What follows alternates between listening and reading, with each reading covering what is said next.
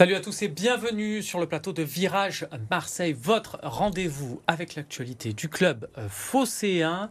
Je suis pour cette émission avec Florent Germain. Salut Romain. Salut Florent. Salut à tous. euh, voilà, on a beau avoir un effectif taillé pour la Coupe d'Europe, fait tous les matchs, toutes les minutes. Euh, Bah, écoute, pour le moment, on est là. Ouais. c'est ça. On a bien besoin de Quel joueur de l'OM a joué toutes les minutes là depuis le début de saison? Bah, euh, bah, Jonathan Klaus. Mais ouais, peut-être Ouais, Jonathan. Klaus, effectivement. En face de toi, euh, donc du coup, c'est le pendant, ça va être le, le Renan Lodi euh, de l'émission. Euh, c'est Kemmler qui était déjà avec nous l'an dernier et Ouais. qui nous refait ce plaisir. Bah, merci de m'inviter, ça va les gars? Ça va? Ouais. Moyen, on va en parler dans la, dans la première partie justement de, de notre humeur. Je rappelle juste Kemmler, donc ton album Et moi est sorti grosso modo il y a un an. Ouais, il y a un an, c'est ça. Et là, ben, comme, euh, comme tout euh, bon musicien qui se respecte, euh, on est déjà sur les, les projets d'après. Ouais, ouais, on est en train de travailler le prochain album et puis on, est en train d'envoyer plein de petites pastilles. J'arrive plus à parler de petites pastilles sur les réseaux et en vrai, c'est très cool. Beaucoup de travail, euh, beaucoup, beaucoup de temps euh, hors de Marseille, mais quand on est là, ça fait plaisir.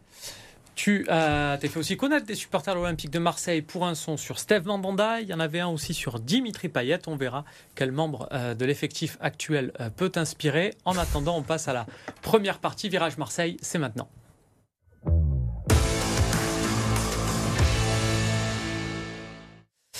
Et oui, parce qu'on a le sourire, mais pas tant que ça. Euh, finalement, l'Olympique de Marseille a fait match nul euh, à Nantes, un partout. C'était en ouverture de la quatrième euh, journée.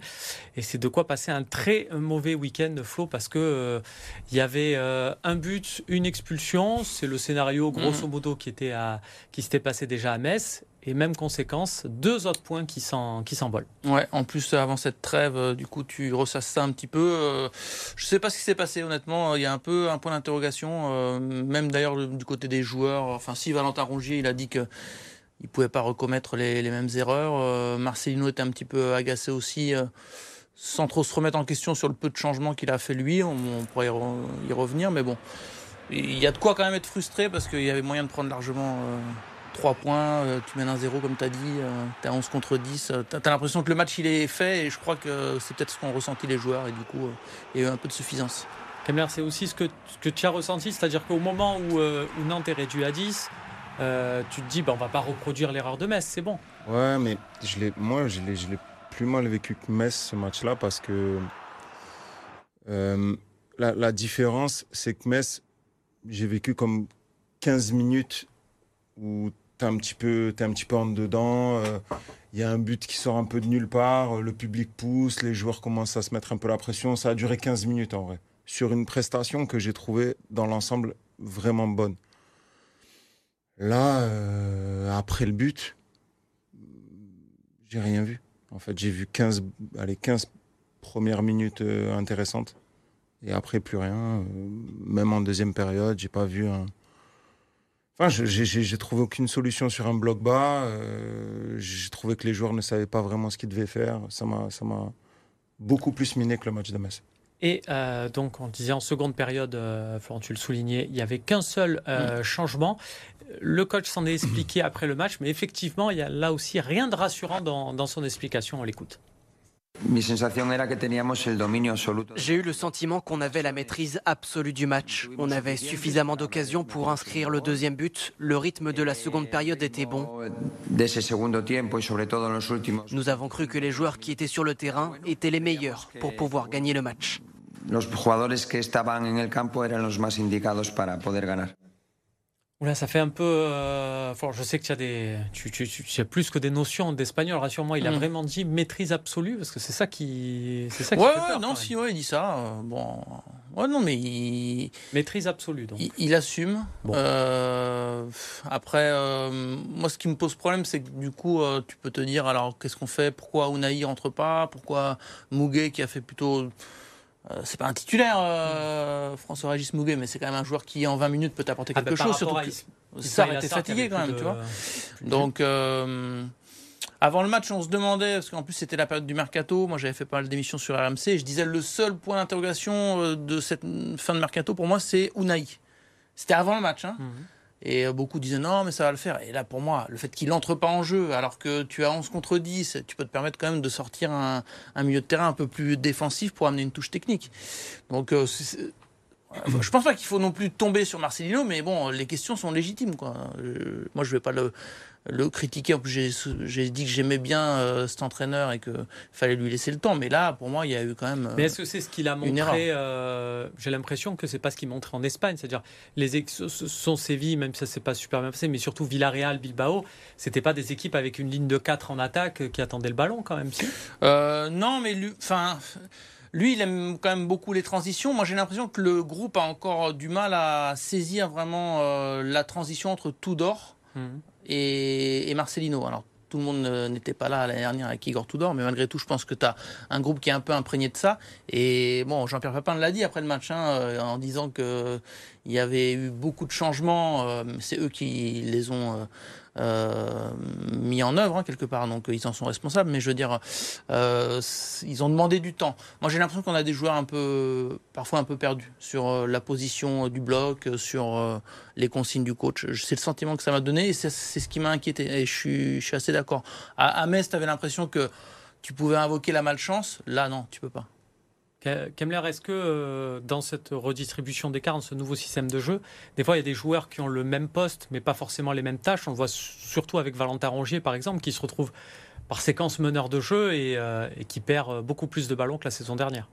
Moi, c'est vrai que ça va être difficile euh, sur ce point-là, mais je pense quand même que Valentin Rongier a montré au fil des entraîneurs qu'il a toujours réussi à s'adapter, même si ça prend du temps. On l'a retrouvé même euh, une saison euh, piston droit. Euh, mm. Donc il a fait vraiment beaucoup de postes et je pense qu'il est capable de s'adapter. Moi, ce qui me dérange vraiment principalement sur ce match-là, c'est que on voit un Valentin Rongier qui était un peu en dessous, qui apportait pas offensivement. contrairement à Verretou, qui je mm. trouve sur ce match-là, vraiment, c'est un des seuls qui a essayé de casser les lignes. De, voilà, il y a vraiment eu du dépassement de fonction. Je comprends pas. Kounaï, rentre pas, typiquement à ce moment-là, pour 15-20 minutes, ne serait-ce que pour enflammer le match. En fait, si on a autant de positions offensives, parce qu'on s'est retrouvé quand ils étaient en bloc bas, on se faisait, c'était un peu euh, un système euh, qui faisait penser à du hand, en mm. fait. On était en train de se passer le ballon, et très souvent, on retrouvait Valentin Rongier ou Verretou en position de frappe. Ou Gigot même, des fois. Ouais, ou Gigot, ou Mbemba, qui a eu une énorme occasion. Euh, en fait, je comprends pas qu'un Unai rentre pas. Il montre euh, sur la première rencontre, euh, même si Barcelino le connaît pas bien, mm. il montre sur la première rencontre qu'il est capable de frapper de loin, de marquer. Enfin, j'arrive pas à saisir. Le, et il en avait mis quelques-uns à Angers aussi. Ouais, bien sûr, j'arrive pas à saisir la logique de, de, pas de changement dans un moment comme ça, parce que on va pas chercher à récupérer plus le ballon que on l'a 90% du temps. Je sais pas, je comprends pas.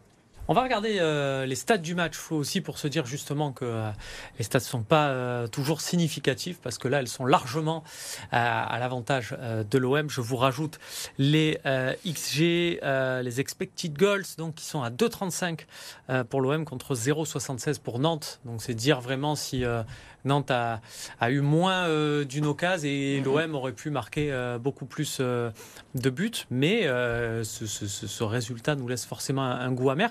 Est-ce que tu vois quand même des axes d'amélioration sur vraiment ce, 4-4-2 Est-ce que tu penses que ça va finir par rentrer dans les têtes et qu'on va voir plus de fluidité ou c'est plutôt au coach qui, de devoir s'adapter Écoute, euh, pour moi, c'est la question là de cette trêve. Est-ce que il, avait dit Marcelino, euh, j'attends que mon effectif soit complet pour voir mm. si euh, je lance un 4-3-3, ne serait-ce que mm. par un coup. Parce que rappelle-toi, je crois que c'était entre les deux matchs contre le Panathinaikos, il avait dit, voilà, quand le mercato sera terminé, je saurai si je peux changer de temps en temps de système, pas tout le temps. Lui, ça va être 4-4-2, je sais mm. pas, les trois, les trois quarts du temps ou les deux tiers du temps. Mais pour moi, il y a un effectif qui peut effectivement euh, lui donner envie de faire un 4-3-3, donc peut-être un peu changer. Je sais pas s'il va bosser un peu pendant la trêve avec ça. Franchement, tu me demandes s'il y a une amélioration. Moi, j'en voyais une, euh, mais c'est tombé à pic là euh, sur le match à Nantes. Enfin, tu peux. j'ai halluciné quand j'ai entendu, je le, cite encore, Jean-Pierre Papin dire on en progrès chaque match et et ça va payer et là tout va bien. moi, j'ai senti que l'OM n'y était pas sur ce match à Nantes, à part le premier quart d'heure. Euh, Kemler, juste, euh, alors après, c'est pas, c'est pas concernant le football, mais à côté, ça compte aussi. On a vu Valentin Rongier agacé euh, dans son interview après match, la réaction de Jonathan Klaus en, en zone mixte n'a pas échappé, alors que Marcelino, qu'on a écouté un peu plus tôt dans la conférence de presse, n'hésitait pas à charger les joueurs en disant Je comprends pas pourquoi ils sont pas allés mettre le deuxième but. Est-ce qu'il peut y avoir de l'eau dans le gaz euh, très vite entre le coach et les joueurs? Est-ce qu'on y prête une, une, importance ou pas aussi? Parce que avec Tudor, ça avait mal démarré et puis après, ça avait. Oui, est-ce que.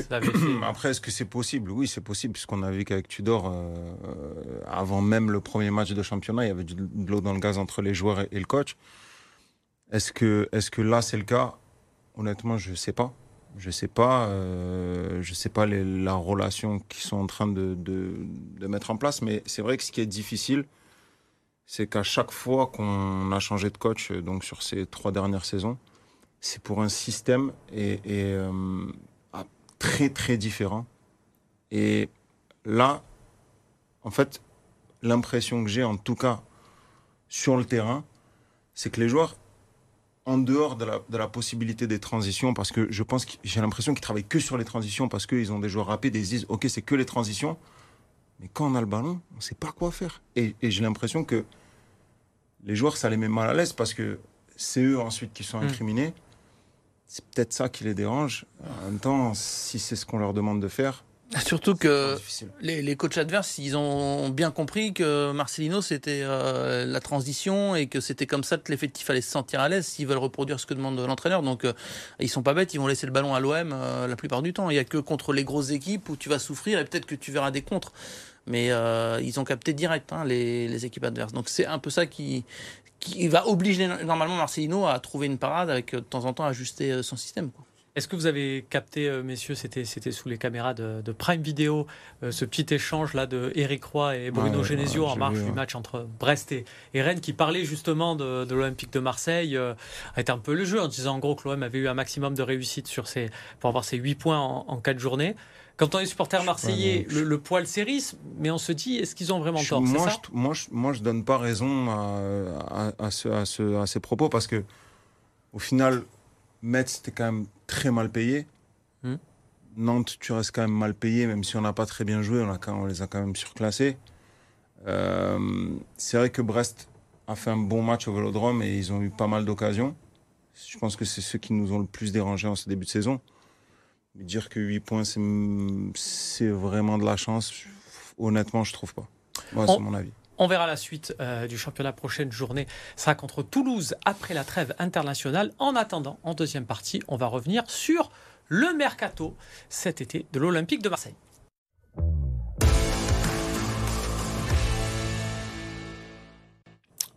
De retour sur le plateau de Virage Marseille avec Flo Germain, avec euh, Kemler. Messieurs, nous allons parler du mercato qui, ça y est, est fini.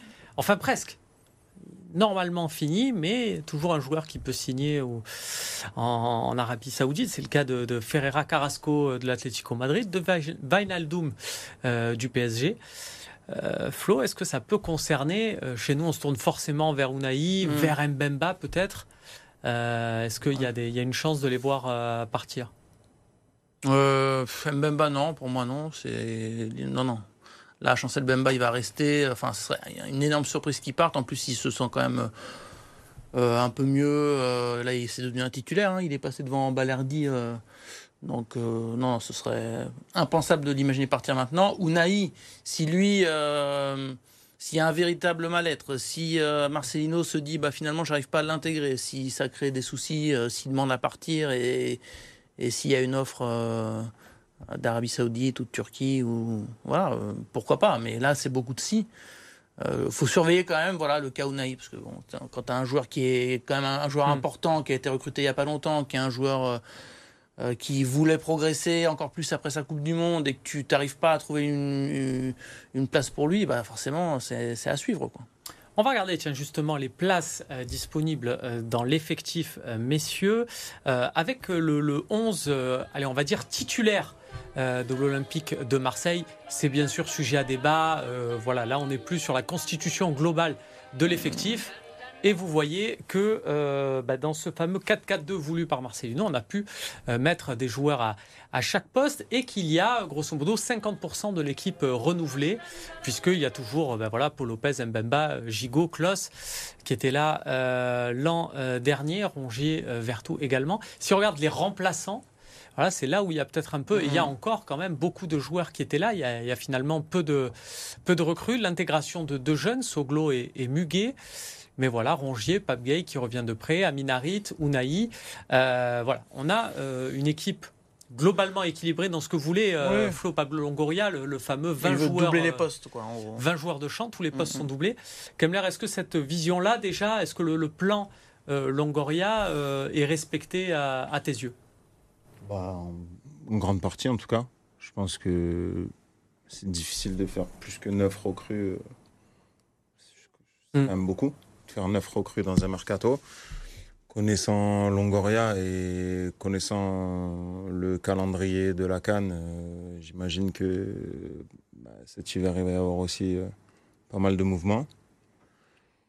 Moi, pour Unai, je suis quand même, euh, je me pose des questions. Je me dis, euh, so- soit ça, soit il commence à rentrer dans la rotation Mm. et euh, dans un poste assez fort avant cet hiver.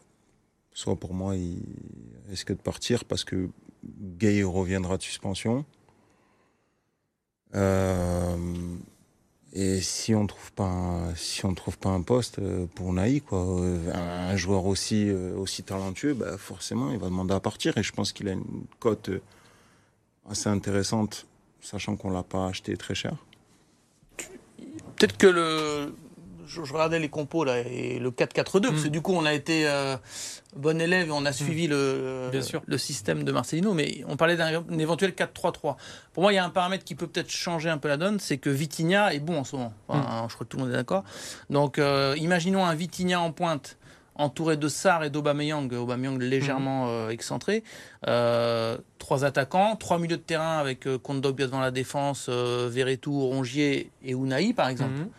Enfin voilà, ce, ce, ce système-là, je pense, peut tenir la route. Hein. Un 4-3-3. Après, c'est à Marcelino de se dire est-ce que, est que je le fais, est-ce que je le travaille? Moi, dans un système comme ça, je pense qu'il privilégiera Harit dans un poste, dans une, dans une pointe haute, plutôt qu'un Unai. Ouais, mais Harit, euh, il va mettre du temps à revenir vraiment à son niveau. hein. Lui-même en est conscient. Je pense que, enfin, Marcelino n'arrête pas de le répéter.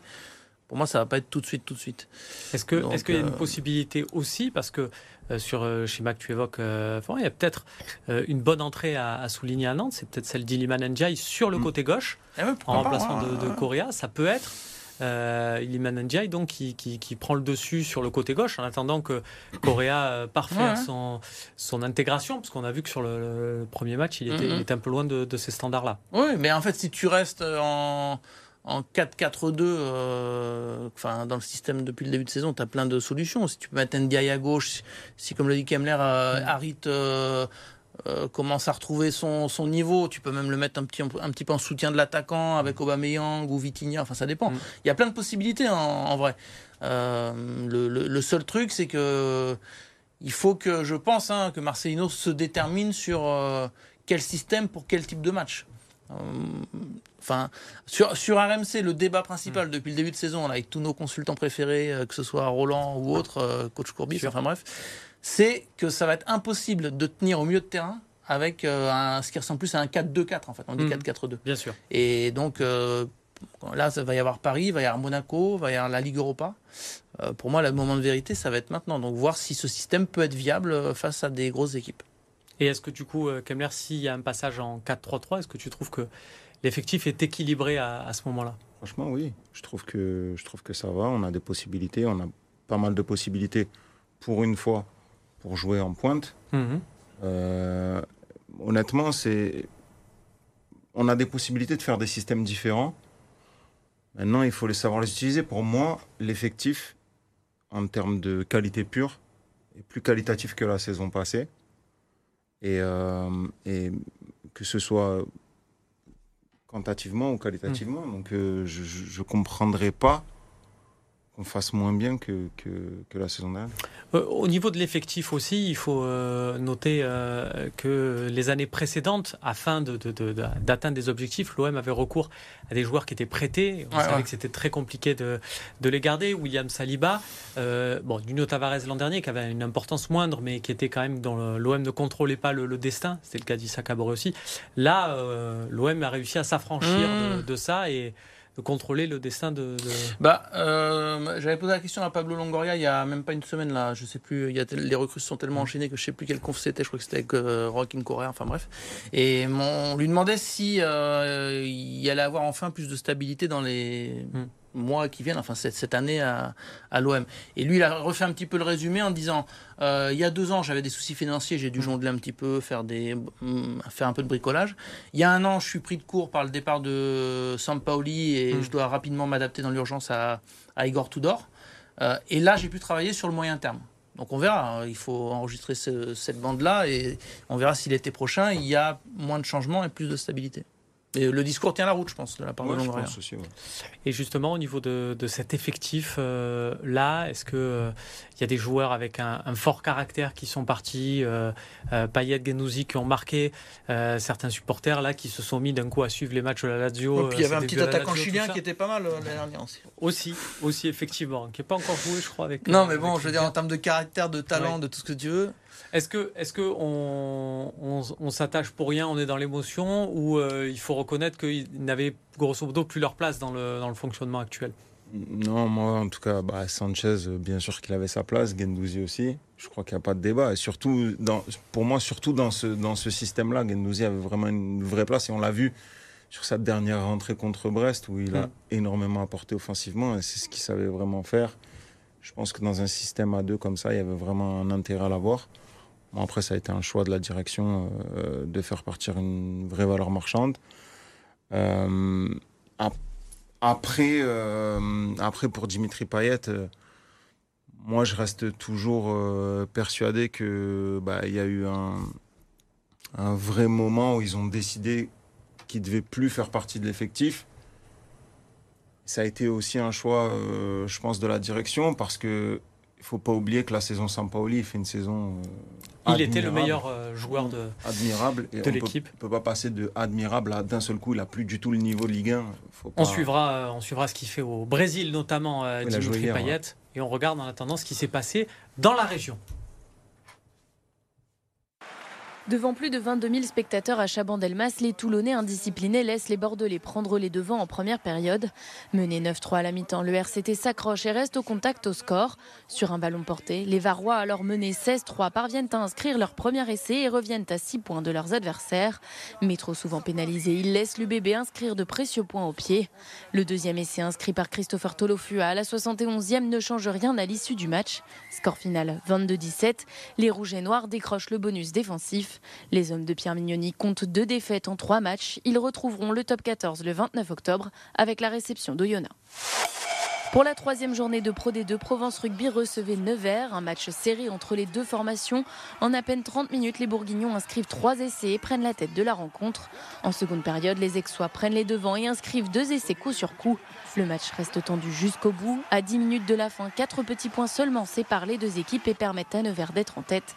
Mais Finot inscrit le cinquième et ultime essai provençal. Victoire finale 37-34 pour les locaux. Troisième victoire en trois matchs. Provence Rugby est leader de Pro D2 et se déplacera à Brive jeudi prochain. Voilà, c'est tout pour cette édition de Virage Marseille. On se retrouve euh, lundi prochain. Merci euh, Flo. Merci euh, Kemler. On peut suivre un peu voilà, les petites surprises que tu prépares des freestyles sur tes réseaux sociaux. Merci et à très vite donc pour un nouveau Virage Marseille.